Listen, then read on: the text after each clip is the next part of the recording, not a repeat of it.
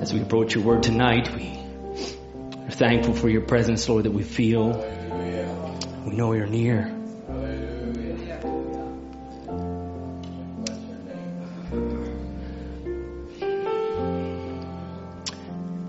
Difficult times. But we submit our will and all that we are to you, your sovereignness, Lord. Bless the service tonight. May it be a strength and encouragement and a comfort to your people, we pray. In Jesus Christ's name. Amen. Amen. Let's just turn to John 14.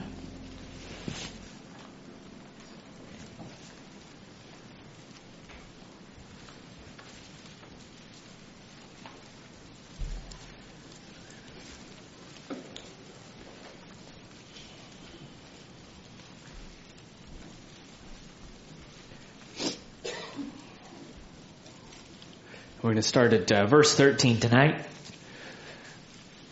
Let's pray the Lord helps us through the service. Scripture says in John 14, 13, And whatsoever ye ask in my name, that will I do, that the Father may be glorified in the Son.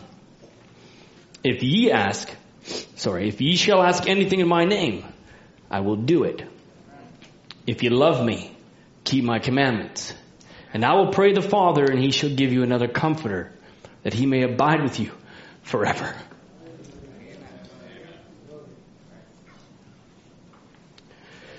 Even the Spirit of truth, whom the world cannot receive, because he seeth him not, neither knoweth him, but he know him, and he dwelleth with you, and shall be in you.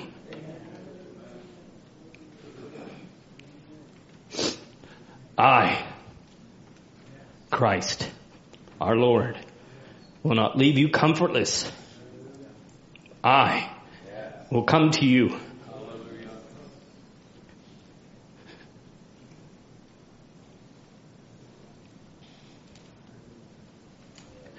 Sorry. Get a little while, and the world seeth me no more. But ye see me, because I live, ye shall live also. And that day, at that day, ye shall know that I am in my Father, ye in me, and I in you. He that hath my commandments, and keepeth them, he it is that loveth me. And he that loveth me shall be loved of my Father, and I will love him, and will manifest myself to him. That's a very personal passage of scripture. There's a whole lot of personal pronouns in there. You, ye, I, me, Christ to you. Him personally to me is where this passage of scripture comes and I will not leave you comfortless. In the last verse, the Amplified says, and I will manifest myself to him as King James and Amplified says, and reveal myself to him. Or I will make myself real to him is what that last line on verse 21 says in the Amplified. You may have your seats.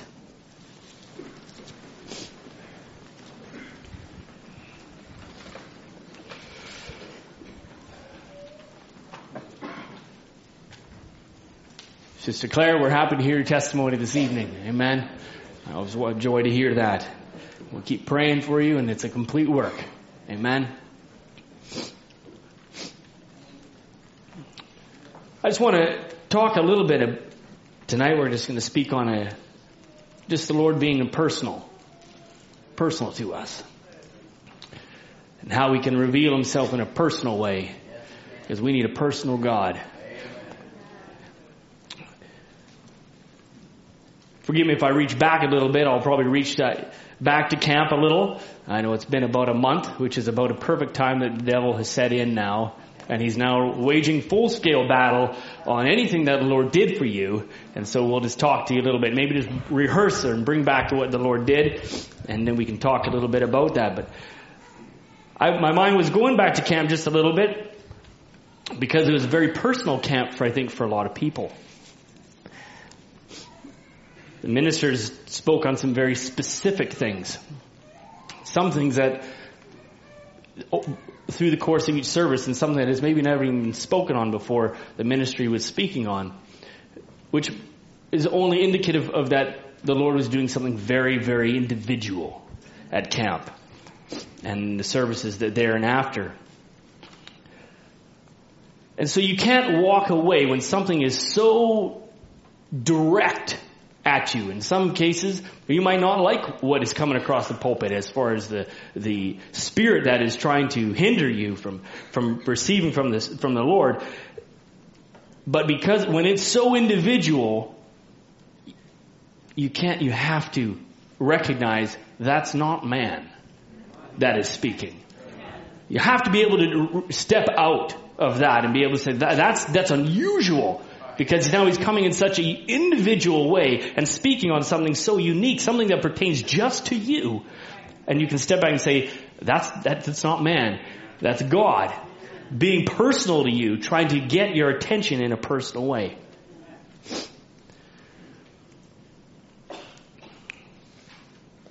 Because it's a, it's a, a very, your relationship, as you hear so many times, a personal Savior. Have you accepted Him as your personal Savior? Amen? It's not a group. It's not a group thing. It's in your cabin or it's not your family or it's, it's not, you know, the friends around you. It's, have you connected? Have you accepted Him as your personal Savior? It's just you and Him. Amen? And that's where our scripture tonight is just Him speaking to you. If ye love me, keep my commandments, I will pray the Father and He will give you the Comforter. Who is the Comforter? It's the Holy Ghost. Just a few verses down, he says, But the Comforter, which is the Holy Ghost, whom the Father will send in my name, He shall teach you all things. This was Jesus being very personal to us in the scripture as we read.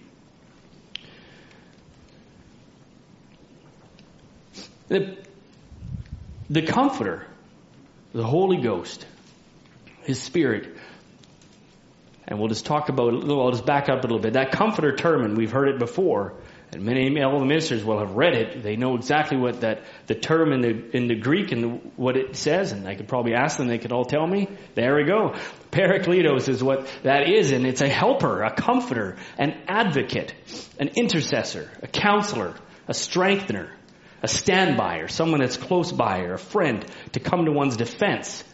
But Branham also says that comfort, it was a sign. It was also a seal and the comfort of the Holy Ghost when you accept Christ as your personal Savior. That is a sealing or a sign that God has accepted your faith in the sacrifice. And I know that might sound, you would say, well, that's very elementary. Well, that's very, very basic. Well, then Christ the mystery of God revealed is very basic. Which on the contrary, it is deeper than I can even express. And, uh, but therein lies the real base of it. Is Christ has to be that personal to you so that you can accept Him in your heart and by, in your, in your faith in believing in a personal Savior. God then confirms that with the Holy Ghost, with the Comforter. But Branham says without the, without the Holy Ghost, you don't go in a rapture. That's just that's how it is.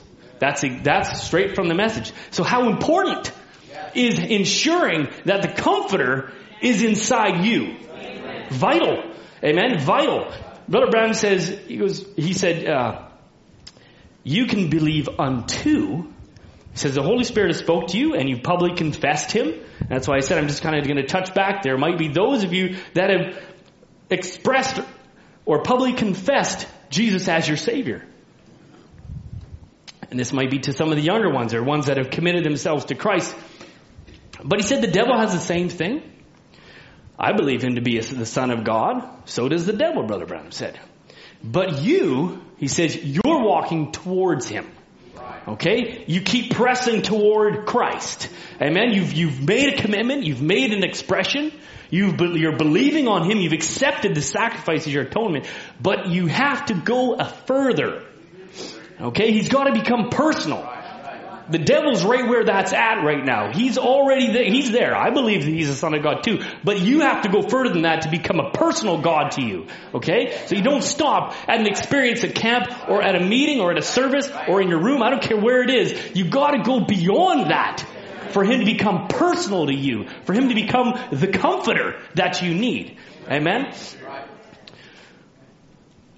But Branham says the only way you'll ever know Jesus Christ is when the Holy Spirit personally witnesses to you that He's the resurrected Lord. No matter what He would do, what kind of signs, what kind of miracles, you'll never know it until a personal, your personal experience with God. So you can have believed, but you need to go that a little further. Amen. And have Him confirm your faith in Him. Amen. And that's the comforter now becoming one with you. Amen? Scripture, we all know. Acts 2.38, repent, be baptized for the remission of your sins. Amen? You know that. And you shall receive the gift of the Holy Ghost. Amen? So it's a promise to you. Amen? It's there. But you have to follow God's scripture.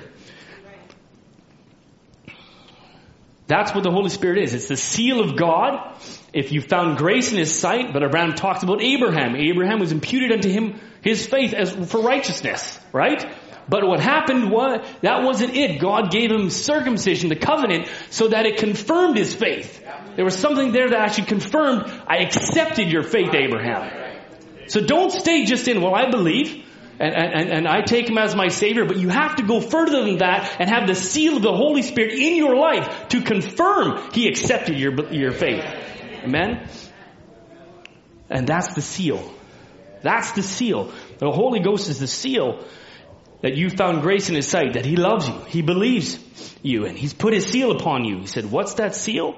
He said, it designates, it's a finished work. Amen. God has saved you, sanctified you, cleaned you up, found favor with you, and sealed you. He's finished.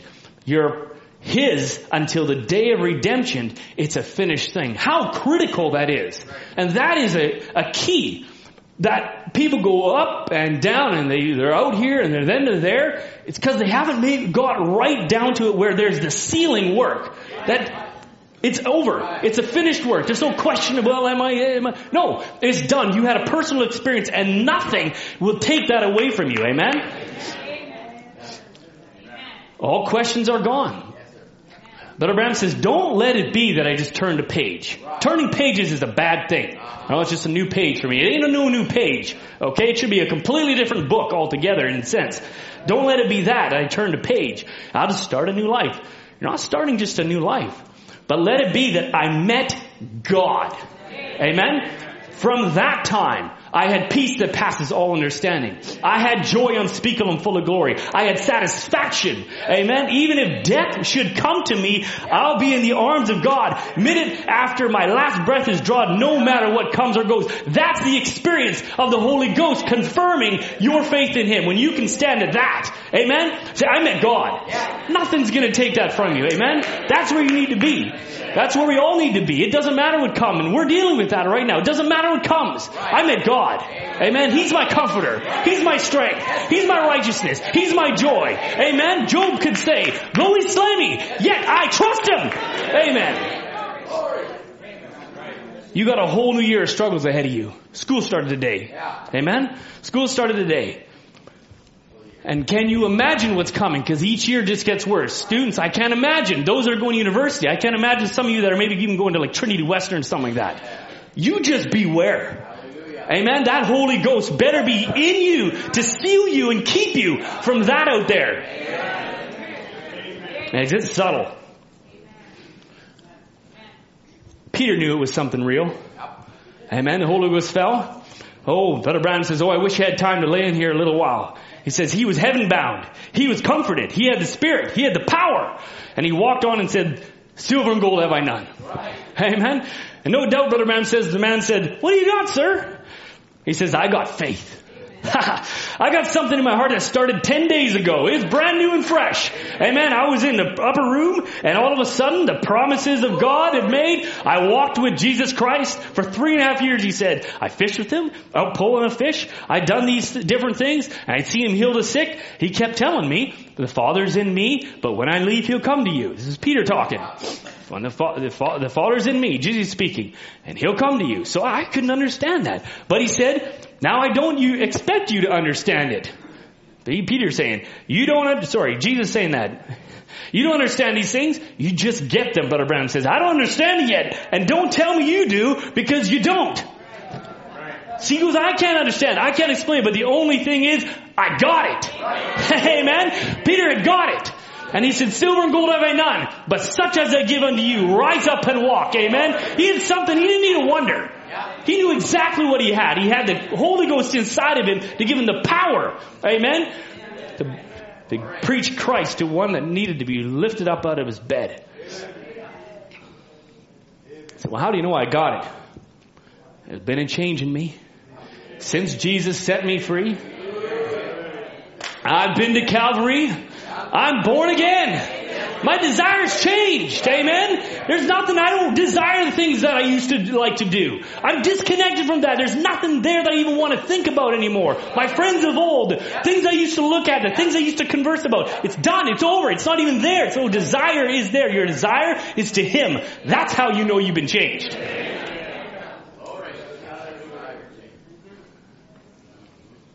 That should take all the question away from you. You just wonder where your desire is. If your desire is still to the things of the world, you have got to get to the altar. You find an altar, but our Tim Pruitt spoke about it, your personal altar, and you get the Holy Ghost. Amen. Don't you have a house that's cleaned out? You come away from camp, you come away from a meeting, cleaned out the house, and then what? If it's not filled, he comes right on back seven times worse. Who wants that?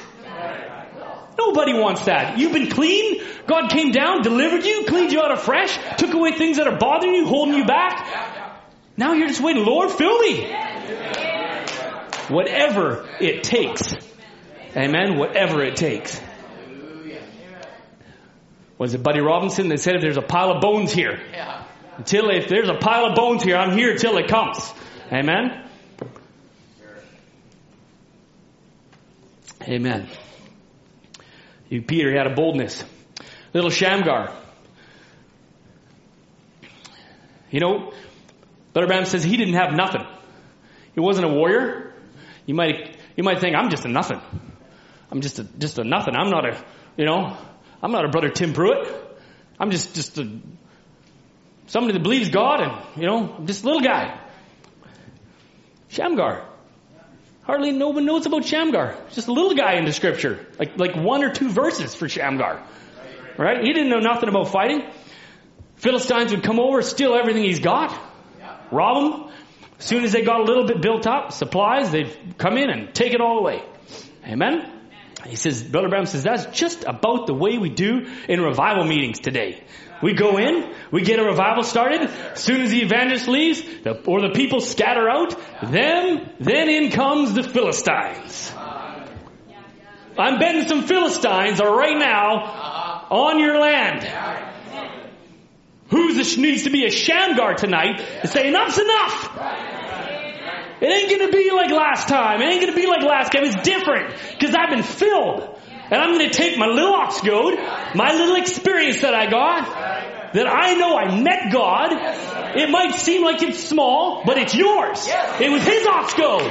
What's someone else? He knew this is mine. My land, my experience. Amen? And how many Philistines? 600 with his teeny little ox goad.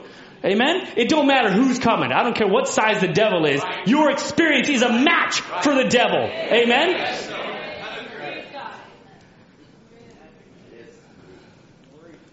Every gun of Satan, every trick, every tactic, every influence, every time killer, every bit of work, uh, homework, schoolwork, whatever work, every bit of doubt, anything he can, he's gonna start, he's, he's already on you, I can tell you that. Amen. But Brother Branham said, I can see Shamgar standing there, looking down the street. Here they come. He wasn't a warrior, but he knowed nothing about fighting, but he did know that he was a Jew. I'm a Jew. And he had a right. He was circumcised and God was with him. That's it. Uh, you could have had a lot of questions on ox goad and me, and he knew how many there were. They'd come before. He figured there'd be a lot, right? So it wasn't like he wasn't. Uh, he he knew exactly what was coming for him, but he had a right. He was a Jew. I'm circumcised, and this is my inheritance. You have a right. We've been hearing it. You have a right to what God gave you. And don't let just some devil come in and take it away. If it's real to you, you'll stand on your feet, you'll take your experience, and you'll face them like a man or a woman.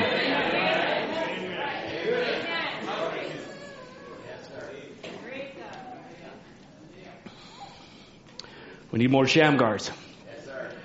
Somebody will step out the, on the Word of God, take Him at His word, not be afraid. You might know what's coming against you at school. Your friends from the past coming in now after summer, and now they've hit you already. You know exactly what the devil's got.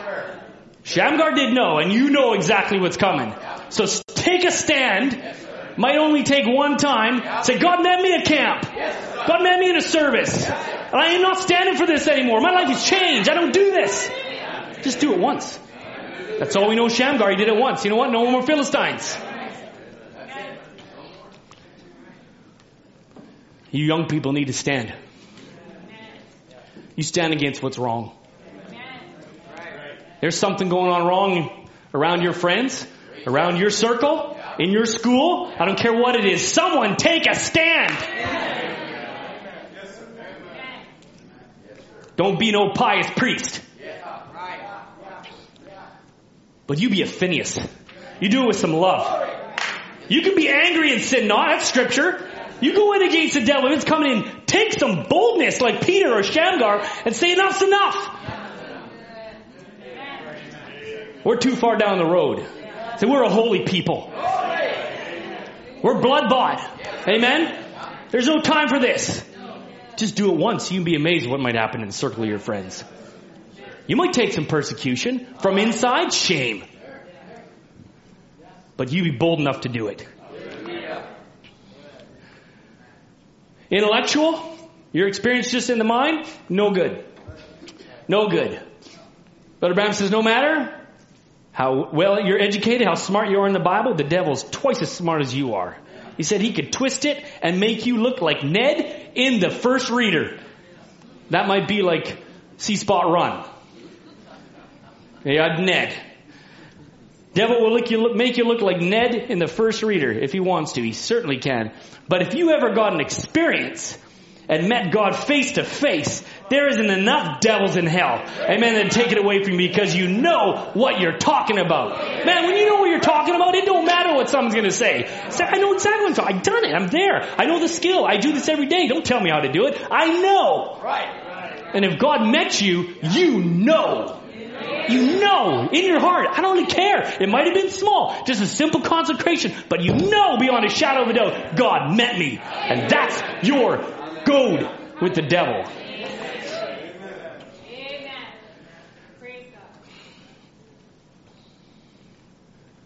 Amen. You have to know what you're talking about. Moses knew what he's talking about.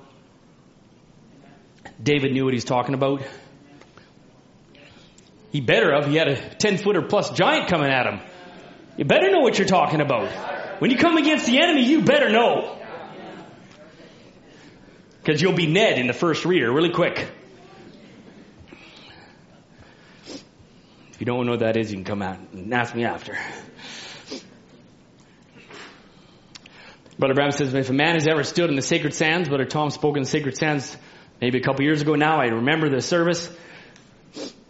That's your time where God meets you. Moses stood on sacred sands and met a burning bush and had a burning bush experience.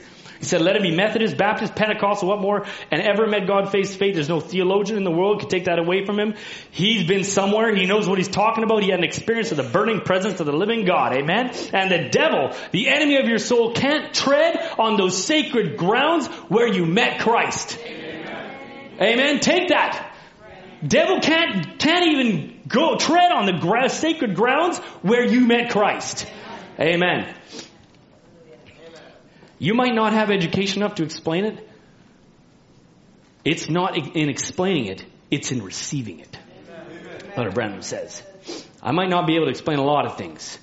And you might be questioned. Why explain? There's not a matter of receiving it. I received it, I believe it, and it's done.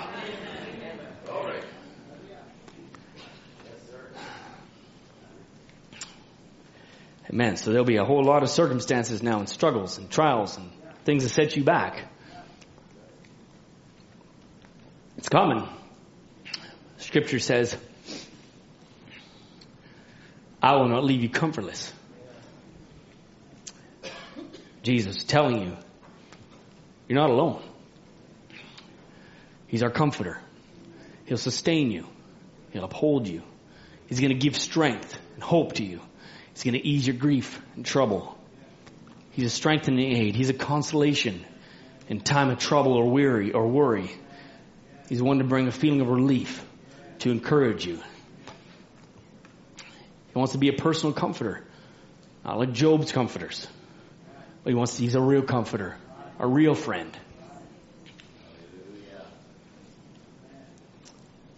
You want to have a friend, you want Christ to be a friend that you're on talking terms with. You know, there's different stages of a friend. There's different types and levels of friends. And we all have them. There's strangers. There's acquaintances. Casual friends. They've actually inserted online friends as their own category now You can have online friends. They're not a casual friend, they're their own category. You could have a close friend. Someone that's close, intimate. They're very, very, you know, and best friend if you would want to go even further.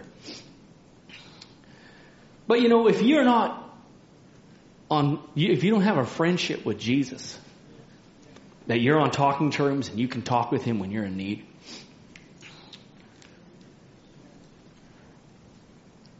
that's a really lonely place to be when he's there to be your comforter. He wants to. He wants to be your, he wants to be your friend. He wants to be near. You know, an acquaintance is just an occasional interaction that you experience with a person. You know, just a hi and bye situation. And you just have very general knowledge of each other. And I wonder, over time, does our relationship with Christ just become an acquaintance? Just becomes a hi bye when I come to church? just an occasional interaction when I go to camp each year, or just some general knowledge, or even a casual friend. Casual. Just, you know, we have some common interest. You have a casual friend, someone you have common interests with. You know, people that you're aware of each other's achievements and they give praise, and you give praise and support back, but you're not emotionally invested in each other. Just casual friend.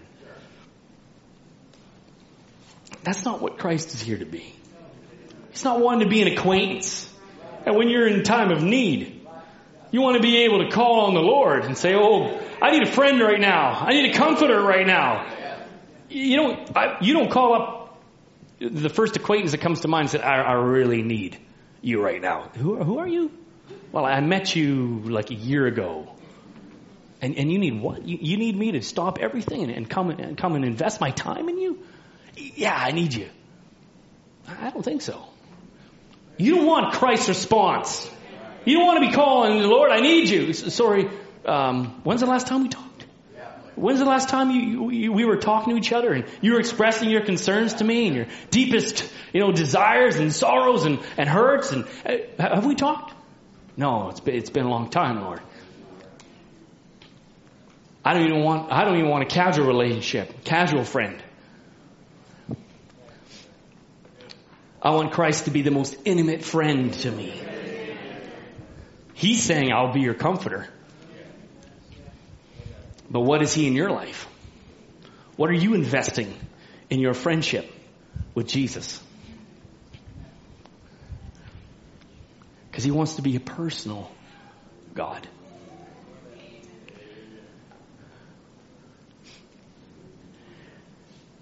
When you have a friend and when you have Christ in you and He's that comforter, I have in my notes Horatio Spafford. This was penned long before we sang a song this evening. And so the Lord has a mind. Yes, He does. The Lord has a mind for the service and for what is needed. And so I won't go into Horatio Spafford because we just did. And the tragedy went through, but he had a comforter. He had one he could turn to and pen words in such a, what a paradox. In such tragedy, he could write when peace like a river attendeth my way when sorrow like sea billows roll, trying to imagine what he's, what he's in at that time. And he can pen when peace like a river. That's a relationship with a God that's far beyond mortal mind can even imagine or think. And that's the comforter that you can have when he becomes real to you. When you have a real experience, Horatio Spafford had a real experience that he could say when he, whatever my lot, that was taught me to say, it is well. It is well with my soul. One you might not know, I don't know how many know a man named Joseph Scriven.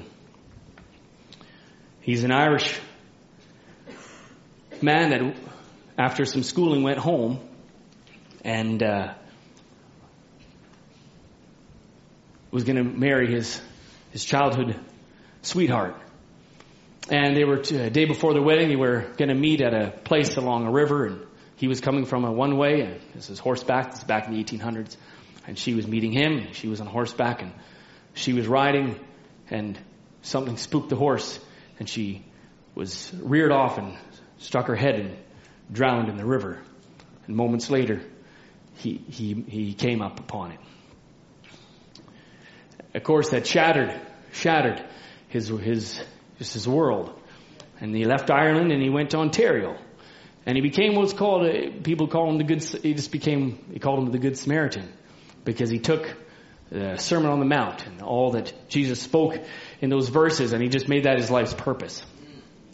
And so that's what he became. And he, uh, not knowing how long exactly after he, he came there, but he fell in love with another young lady, 23 year old lady that she'd been tutoring a man's uh, children, and she, they uh, became engaged. And weeks before uh, their wedding, uh, she contacted pneumonia, and she died.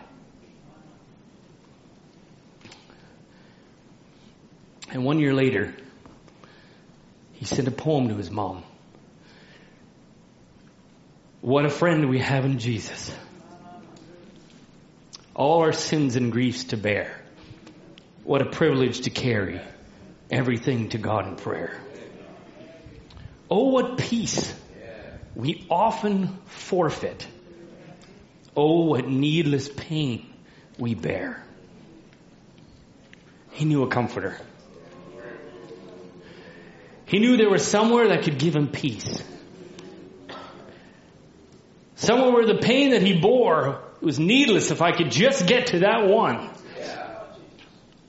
That could bear my pain. All because we do not carry everything to God in prayer.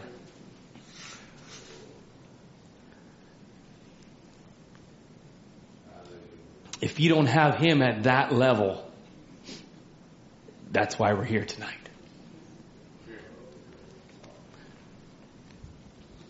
So that you could have a personal encounter with a God that when you go through something like that, and I pray to will that you'd never, but God gave us different ones that would go through certain situations to show us this is what I have. I can give this to you. When you're in a deep hurt, in a deep pain, you can have a friend in Jesus all our sins and griefs to bear.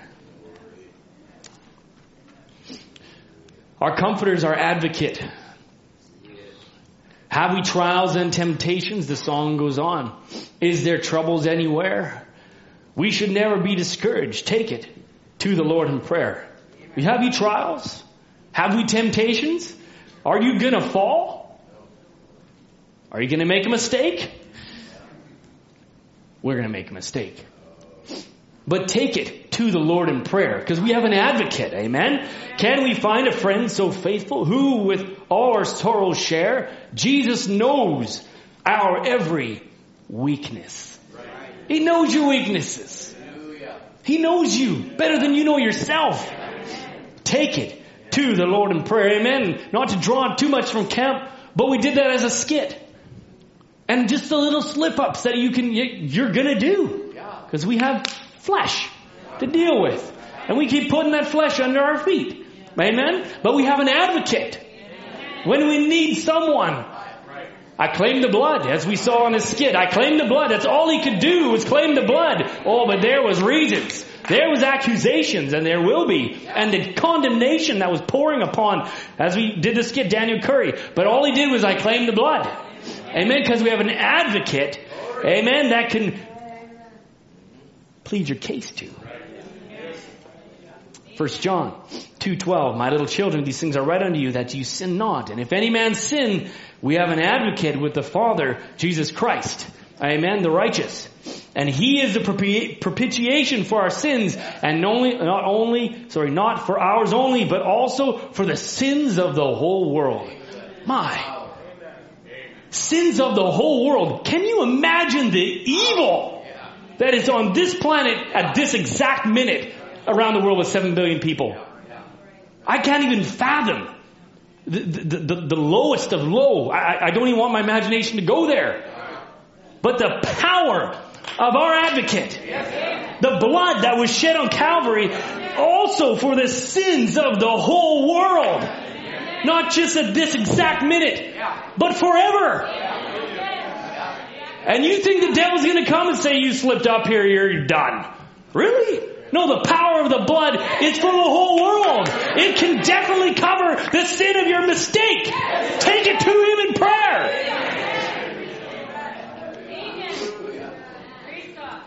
What is the Holy Ghost as an advocate? What is an advocate? What does it do? It has mercy and it stands in your place.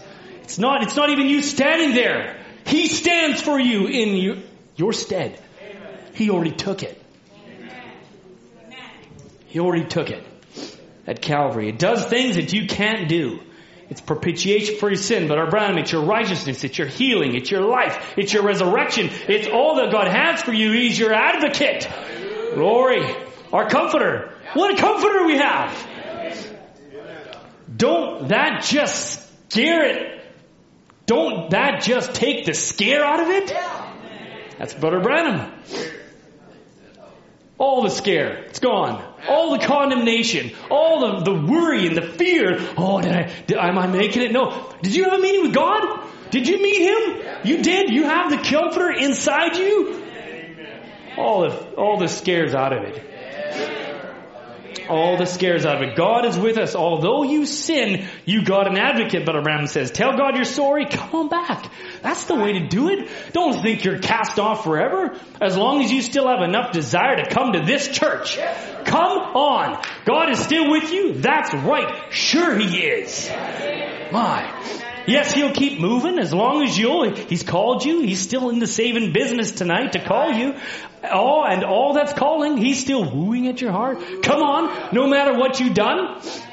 Here, out in the video land, God still wants to forgive you, take you back, love you a little bit, hug you to his bosom, give you a few spiritual vitamins, put you back in the church in your position again. He came to redeem you, to seek and save that what was lost. Glory! I don't know if you're out there and you're listening or sitting in this bench. There's nothing that should hold you back from coming back to your position in Christ. If you've gone back, if you've slid away, you've grown cold, God still wants to forgive you. He's wooing at your heart, no matter what you've done. No matter what you've done. Amen. God is still there, wanting to forgive you. Amen.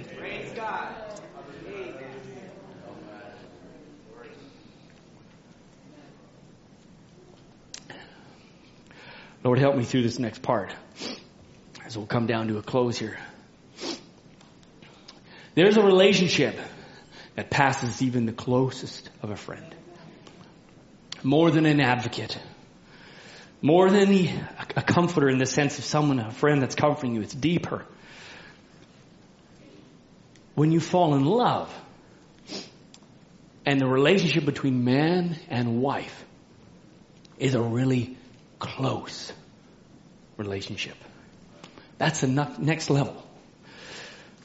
And that's, God is wanting us there. He's wanting to be our bridegroom. Amen. And it's a bridegroom that reveals his secrets to his bride. Verse 21 that we read, He that hath my commandments and keepeth them, he it is that loveth me. And he that loveth me shall be loved of my Father, and I will love him, and will manifest myself, or will reveal myself, or will make myself real to him. That's a bride and bridegroom relationship that Christ wants. I want to, I want to reveal my secrets to you. This is just you and him. This is personal. It's a personal relationship. We've heard there's more. We've been hearing it on the, on the services. There's more. This is more. Your relationship with Christ, more. He wants to go further. He wants you to become intimate with Him. Nothing else. Just you and Him. To reveal means to make what was previously unknown or secret information known to others. Amen. To reveal, to cause to allow something to be seen, or allowing a look at or understanding, understanding something inner or hidden. This world is bent on finding out secrets. Thousands, millions of dollars are spent trying to find secrets. Secrets of a company, a leak that could, you know, just even news people, they want the leak so they can get you know, their news articles read and they could get more, more traffic and more money. And governments, big dollars invested just to find out somebody's secret. I'm sure you know what WikiLeaks is. They did a Vault 7 release. It's one of the biggest intelligence publications in history. And it just unloaded information about the CIA and the NSA, etc. Secrets, major. People are, are, are in, in trouble and they're in embassies, you know, for years. Because if they get out, they're in jail somewhere. Just because someone let out a secret or the value of the secret. You know, but the biggest secret of all time and, and, the, and things that have been kept mysteries of all time been, is sitting in the scriptures. The coming of the Lord is the biggest mystery I would expect of, of, for, of all time. No one knows the time or the day or the hour. That's a mystery of mysteries. But what are people doing to find out wh- where we're at in conjunction with that? What's being invested? What dollars are being invested? What human manpower is being invested by this world to find out something that means much more than what the CIA did to some phone system?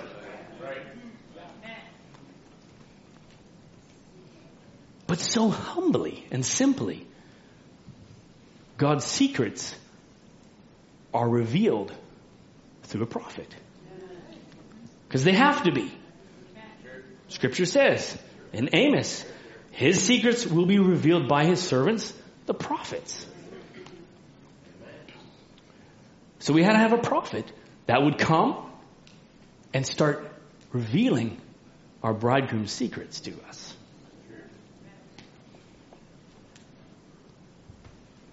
And Jesus started speaking. That's why this message is so vital. Because of what's in it. It's Christ wanting to tell you how personal he wants to become with you. I want to tell you a little secret. I chose you before the world even began. That was a secret. Yeah. Predestinated, but John's been speaking on. There's the mystery, Brother Branham said. He, before Christ or anything else was ever on earth, to see his great mystery, he chose the bride.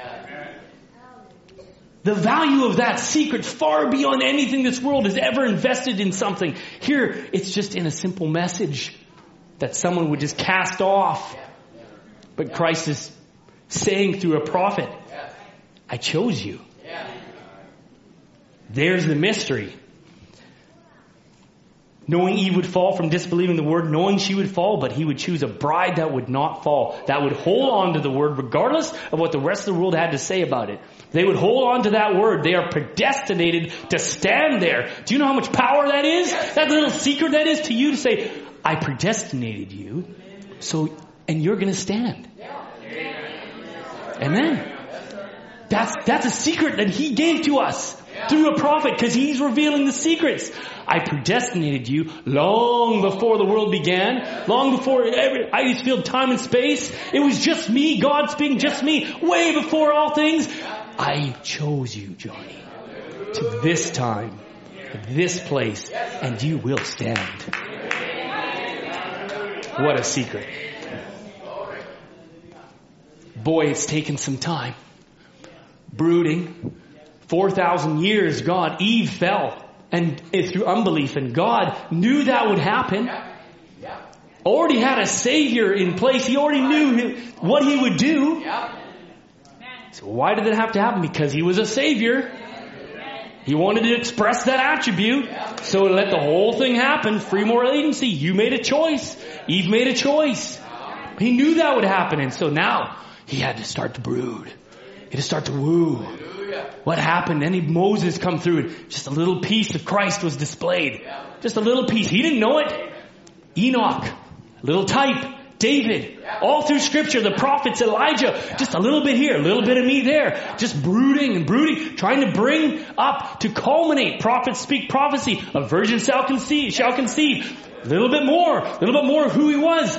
And then, at a culmination, Christ steps onto the scene.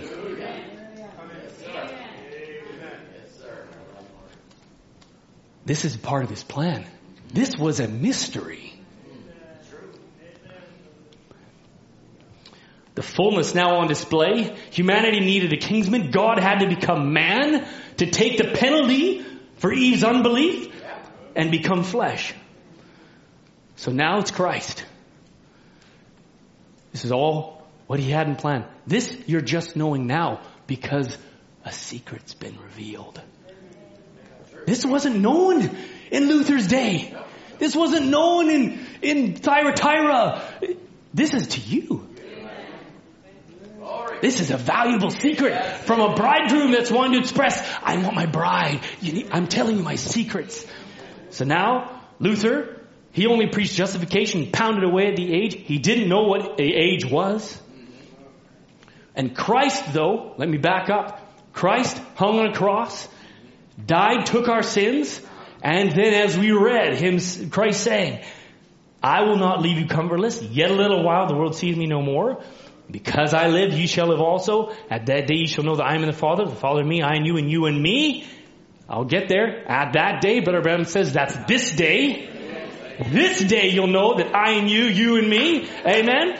He hath commanded and keep it them. He it is that loveth me. He it is that loveth me shall be loved of my Father, and I will manifest myself to him. Amen. That was the comforter. Christ had to do that so that he could now come into his body. This is vital. Is vital. Because if he couldn't come into you, well, there's just no rapture. Because if the Holy Ghost wasn't given, if the Comforter didn't come, there's no hope. The Comforter had to come. He had to die. He had to come to a place where he could then, his spirit could then go into his body.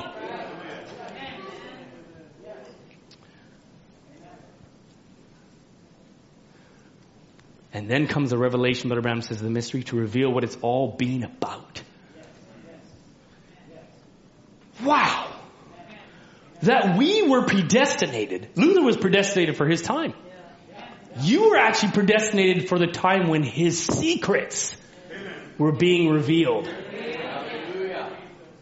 A tiny fraction of people through all humanity. What number would that be? Some decimal point to the far side and a lot of zeros that had the privilege to have the secrets revealed to you. What grace is this that brought our Savior down? Amen. What grace is this that would allow us to be a part of that? Incredible. It's all the last days when this great mystery that God had in his heart is being revealed. Amen. And like I said, Jesus, Brother Branham says, Jesus said, at that day, this day, when the revelation is made known, you will know that I am in the Father, the Father in me, I in you, you in me. When the revelation is made manifest at that day, amen? He says, what for? I just want to tell you another little secret. I'm restoring you back to fellowship. I'm wanting fellowship that Eve lost. I'm wanting back to Eden. I want my bride with me. I don't want to be disconnected. I want my bride beside me, believing every word that I've said. I want fellowship. I want to be one with my bride. I and you, you and me. God personally revealing to himself, himself to you and me. 1 Corinthians 13:10 said, that when that which is perfect is come, that then that which is in part shall be done away. When I was a child, I spake as a child, I understood as a child. I thought as a child, but when I became a man, I put away childish things. For now we see through a glass darkly, but then face to face. Then it was a glass darkly. It wasn't fully, there wasn't, everything wasn't fully revealed. It was a dark picture. In the mirror. It was a dark mirror. What exactly is there? There was, the mysteries hadn't been revealed. The secrets hadn't been given. It wasn't clear. But down from age to age, it got clearer and clearer, a little bit more, got a little bit more, gave a little bit more out as they went through each age. And slowly the reflection in the mirror was beginning to come into view. That God would become so personal in this last day that he could express himself through you and me.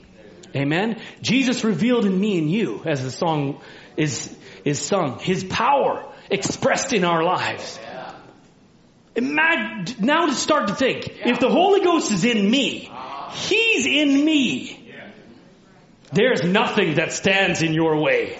Amen a bride, this Eve will not compromise on his word. That's what he's been brooding for, to come to a people that he forethought, you're going to be there and you will not waver on my word. And I'm going to give you all my secrets. And a bride in this last day looks in the mirror and it's not dark. And she's looking in it. And she looks in it. And she sees Christ looking back. Abraham, you look in the mirror of God's word and it's Christ because he's in you, living through you, face to face. And he made the example of what we should do, how we should be. We should see him when you look in the mirror. Brother Branham, see Christ in the mirror of his word. How did he, how that he did that for love. What a love story. He did all of that for love.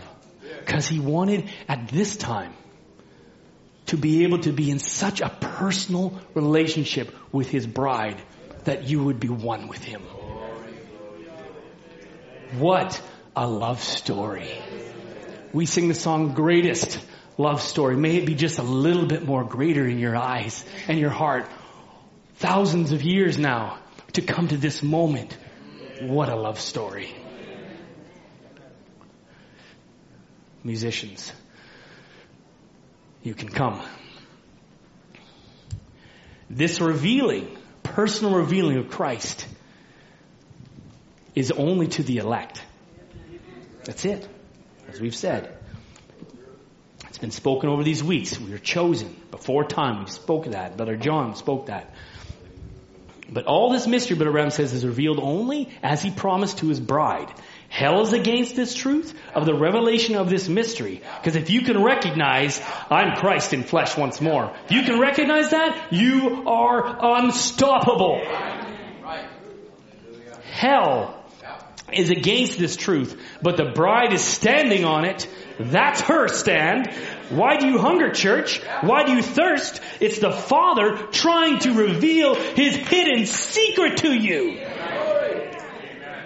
But you let so many things get it out of you. You let your job, you let your wife, you let your husband, you let your children, you let your cares of the world, you let some pastor, you let somebody else get that out of you. When you know that the way down in your heart, you're thirsting.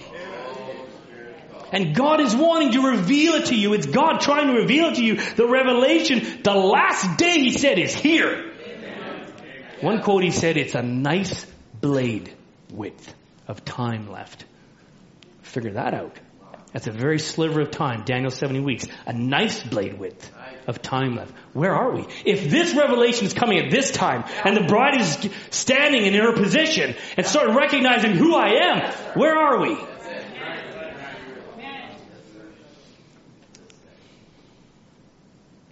Then, what the devil is howling about, that it's being revealed. He's howling. And so you bet he's gonna be coming. Because he doesn't want this to become real to you. Amen? Satan had no clue what was happening all through the ages.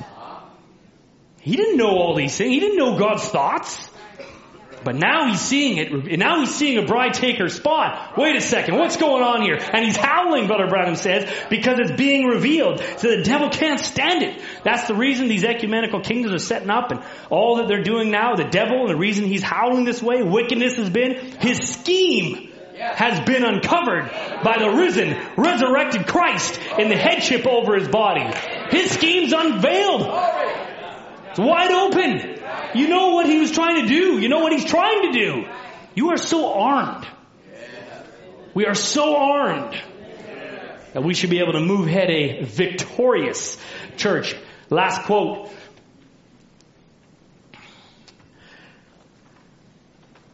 Second, last. Brother Branham says, we have the devil's answer. Not me that liveth, the Christ, the Word living in me. It's not my idea, it's His power.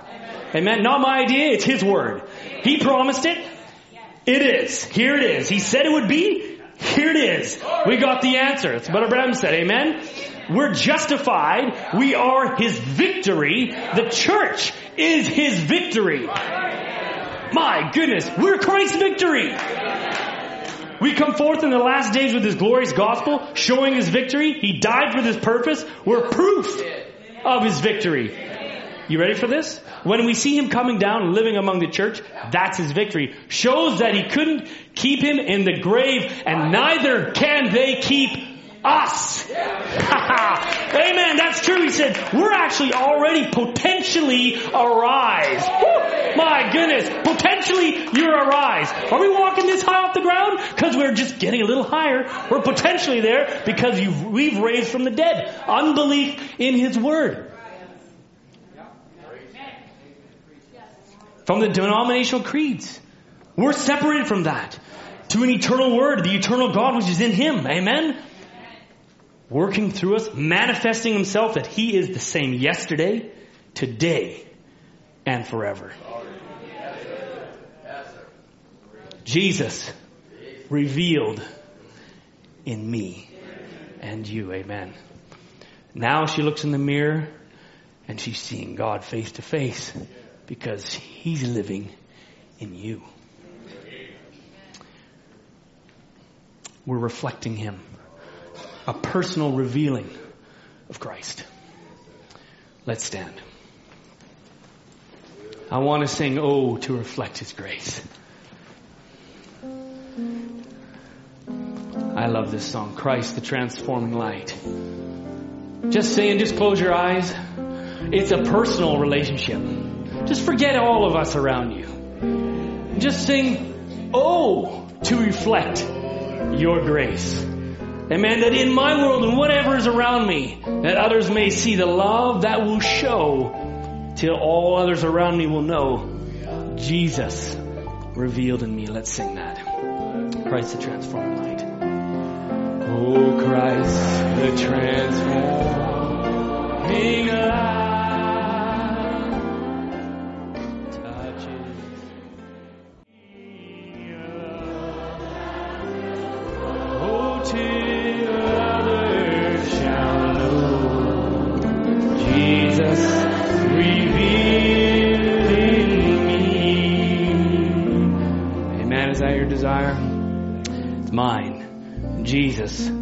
In me.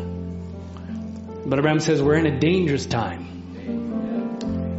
So when these things begin to happen, he said time is no more. And we're not in an age where there's one to come. It's over. She's fading away, he said, when we see the manifestation. So that positive and that negative If you held it up to a light, he says, you know, it gets sharper, sharper, sharper, and that shadow comes, and he says, as soon as they connect together, that last link, she'll go through the sky, shouting up, will, up will come Wesley, Luther, all the rest of them back in those days, amen, and there will come the resurrection. Where are we with that shadow? Where are we? We're not here. Where are we with that shadow? We're right here.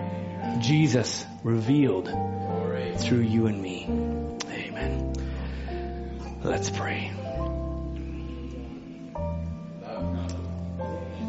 Heavenly Father,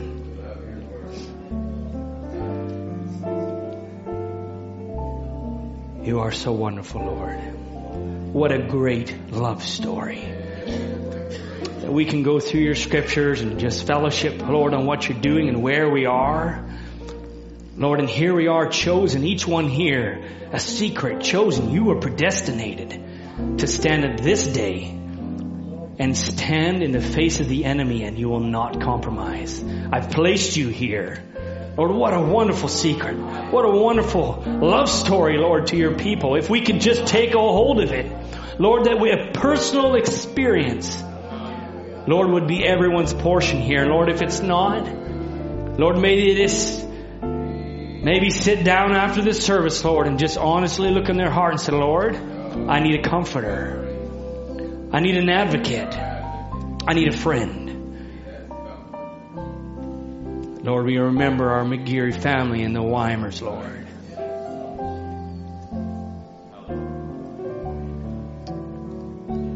Lord, that you're that you are the comforter we've spoken. And you would draw so nigh to them, Lord, at this time. Lord, unexplainable and how you can touch hearts and hurts. Lord, I can't imagine with Horatio Spafford or Joseph Scriven. But Lord, they had a relationship with their God. And Penn, what a friend I have in Jesus.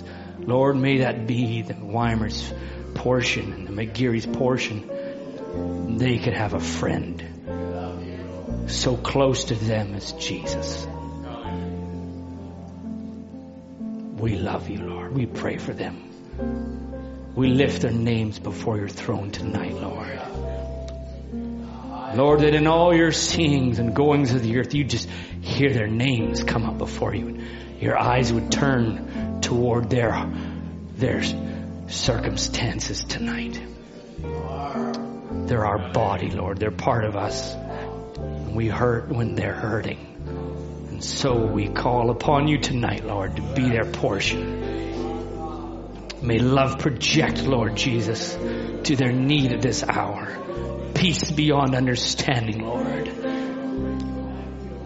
We thank you, Lord, that we could turn to such a special one as you are to us, Lord, in these times. Go with us tonight, Lord. Bless your people this week. May this be a different year, maybe our last year, Lord. Dismiss the people now with your presence in Jesus Christ's name. Amen. God bless you. Have a wonderful week.